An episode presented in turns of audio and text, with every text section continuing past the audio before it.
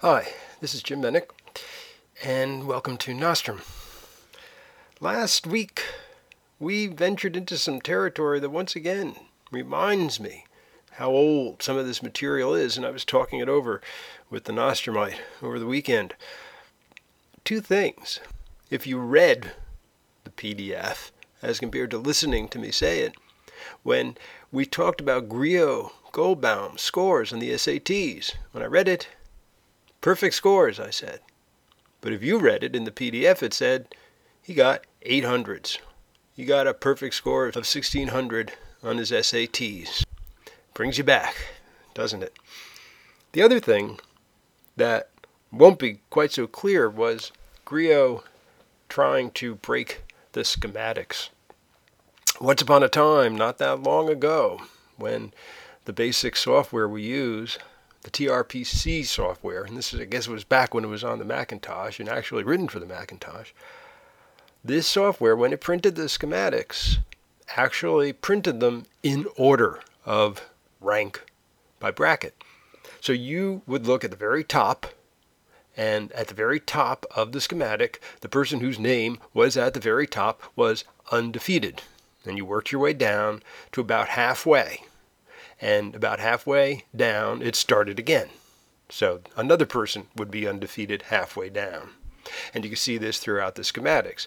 So you would look for your own name in the placement of the schematics to figure out how you were doing and you could always tell where that break was because it wasn't exactly halfway through. Sometimes it'd be a little above or a little below the fold, so to speak. But you would know that so and so obviously wasn't 04 at this point, and or that someone else obviously wasn't 40, and then you could find the break there. And literally, somebody would find that point, fold the schematic, and say, okay, this is how everybody is doing. They might not have been as good at it at, as Grio, but they were pretty good at it. And over time, we all figured out ways, and the software figured out ways of not demonstrating how well someone was doing through the software. Is that a good thing? Eh, draw your own conclusions. There's still plenty of people who spend a lot of time at tournaments trying to decide how everybody is doing not only at this tournament, but at every other tournament taking place at the same time in the universe that weekend. Be that as it may, welcome again to Nostrum, the debate soap opera, where deontology is more than just an idea. It's a rebuttal by Jules O'Shaughnessy and the Nostrumite, narrated by Jim Menick. Episode 8 Reservoir Hot Dogs. Had Fleece walks down the hall feeling the sense of confidence that usually starts kicking in for him on the second day of a tournament. According to Grio Goldberg, Had is undefeated in his first four rounds, which means that he is guaranteed to advance to the elimination rounds this afternoon.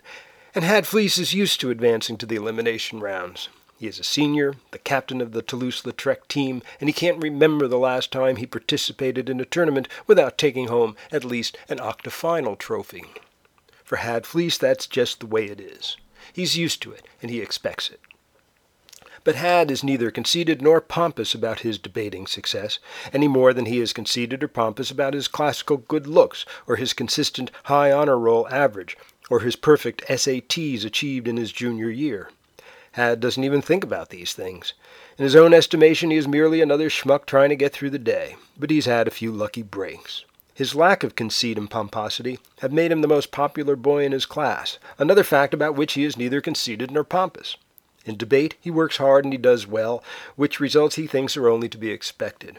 Rank has its privileges, but the rarest of those privileges and the most desirable is the ignorance of rank. At this point, Had's mind is on the probable scenario of the afternoon's elimination rounds. Each one is sudden death in front of a panel of three judges. After this many years, Had expects the usual suspects to break to elims, although there are always a couple of jokers in the pack who come out of nowhere and occasionally take home first place.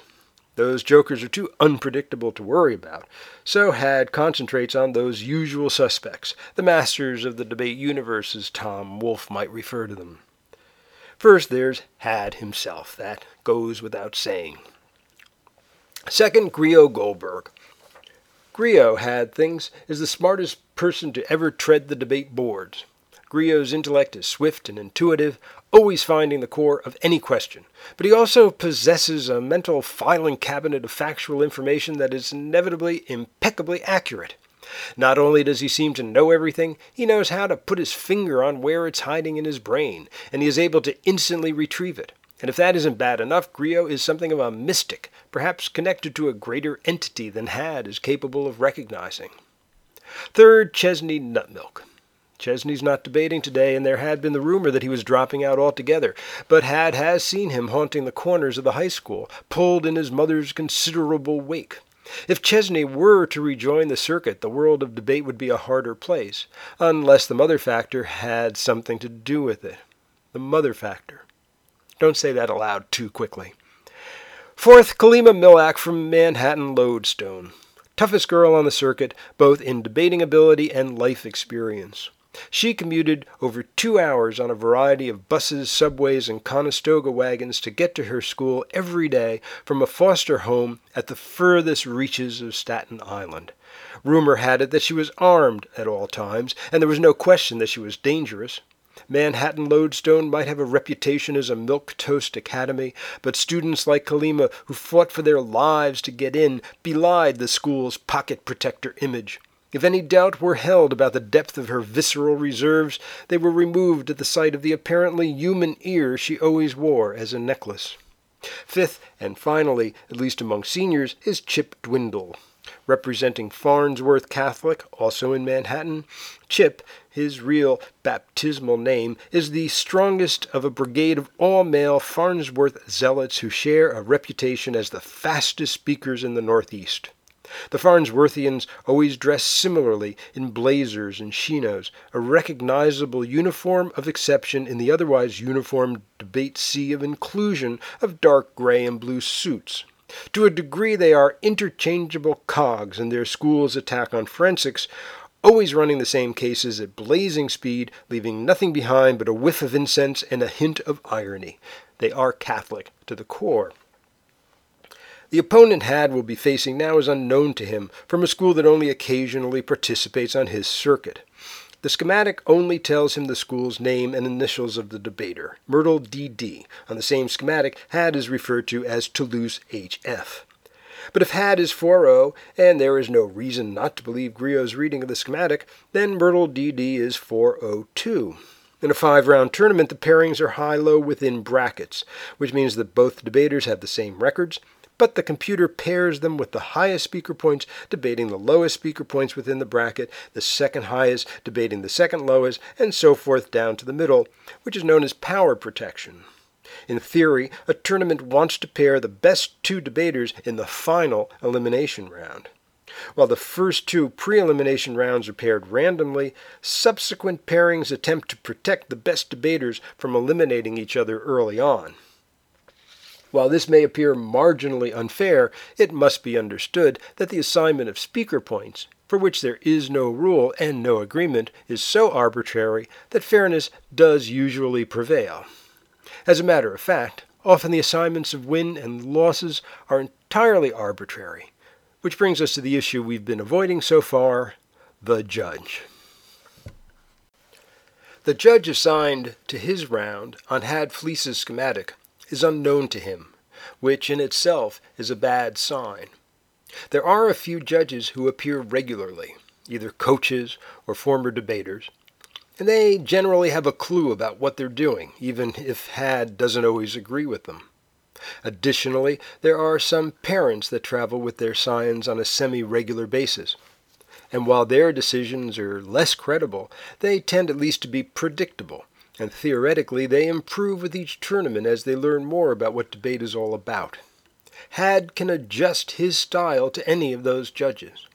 But an unknown maverick can be anything a parent judging for the first time, a bus driver, the phys ed teacher roped in by the coach out of sheer desperation. No training is required for judges, and little is given, yet they are expected to follow 45 minutes of serious argumentation over arcane philosophical issues and not only assign a winner and a loser, but assign the all important speaker points to each. And to make matters worse, the speaker points range from 0 to 30, except everyone except Mavericks know that they really range from 20 to 30, except on those occasions when they range from 1 to 50, when therefore some people think they range from 40 to 50, while others think they range from 35 to 50, except Mavericks who think they range from 1 to 50, with in mathematical language means don't even think about it. The speaker point scale is always printed on the ballot, and at least the theoretical longer point scale. What the judge makes of this is, well, up to the judge. Had reaches his room and enters. His opponent is already there, sitting at a desk and prepping her case. She has written her name on the blackboard. Af Myrtle D.D. Delia Demanda. Had nods at her in greeting and writes his own name next to hers, Neg Toulouse H.F. Had Fleece. Then he sits down to prep his case. A moment later, the door swings open with a crash, and the judge appears in the doorway. It is not a pretty sight. Is this room 27? he asks. The number 27 is about the size of a groundhog on the door he has just banged open. Yes, Had responds. Good. The judge waddles into the room as best he can, given his job Jabba the Hutt girth. He is one of the largest human beings Had has ever seen, and certainly the largest one actually moving. He grunts and breathes loudly with each step until he reaches the back of the room, where he sighs deeply before attempting to squeeze himself into a student's desk, in which the chair and the desk are of one piece, and that piece not designed for huts. With some crackling and tinkling and further grunting, all of which goes on behind Had's and Delia's backs as they are both sitting facing the front of the room, there is eventually a subsidence of activity. Had and Delia exchange glances acknowledging that they are both ready to begin, and Delia stands. Judge ready? she asks. What? Ready? Oh, yeah, yeah, sure. Uh, whatever. His voice is breathy, reflecting the weight of his existence. Even sitting at rest is exhausting to him. Delia begins reading her case, starting with a quotation, the usual beginning. Had sits at his desk with a yellow pad before him, and as soon as the quote is finished, he begins noting everything she says her value premise, her definitions, her observations, her contentions, her subpoints, her analysis. The game is won or lost on his knowing exactly what she has said and responding to it effectively.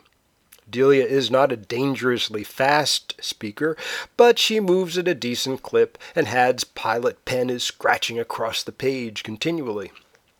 Which, as he sees out of the corner of his eye, is more than the judge is doing. The hut is half looking at Delia, half looking over her head.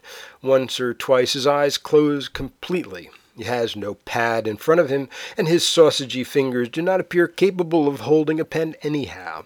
He gives Delia no time signals, despite the fact that every piece of a debate needs to be strictly limited. But Delia continues, unaffected by this presence in the rear of the room. Had has to admit that she's a decent debater, at least in terms of her case and presentation, although the real test is yet to come. When she is finished, Had jumps up for his three minutes of cross examination. The two of them face the judge and had questions her on her case, exploring the weaknesses, preparing for his own case. The judge seems totally uninterested. When the three minutes seem to have elapsed, Had and Delia both sit down, and Had takes a few minutes of his allotted preparation time to get ready for his case. The only redeeming factor in having a judge this uninvolved is that at least this is not a crucial round. If the two debaters are both 4 0, they will both advance to the elimination rounds despite who wins here. But that doesn't mean that either of them will let up.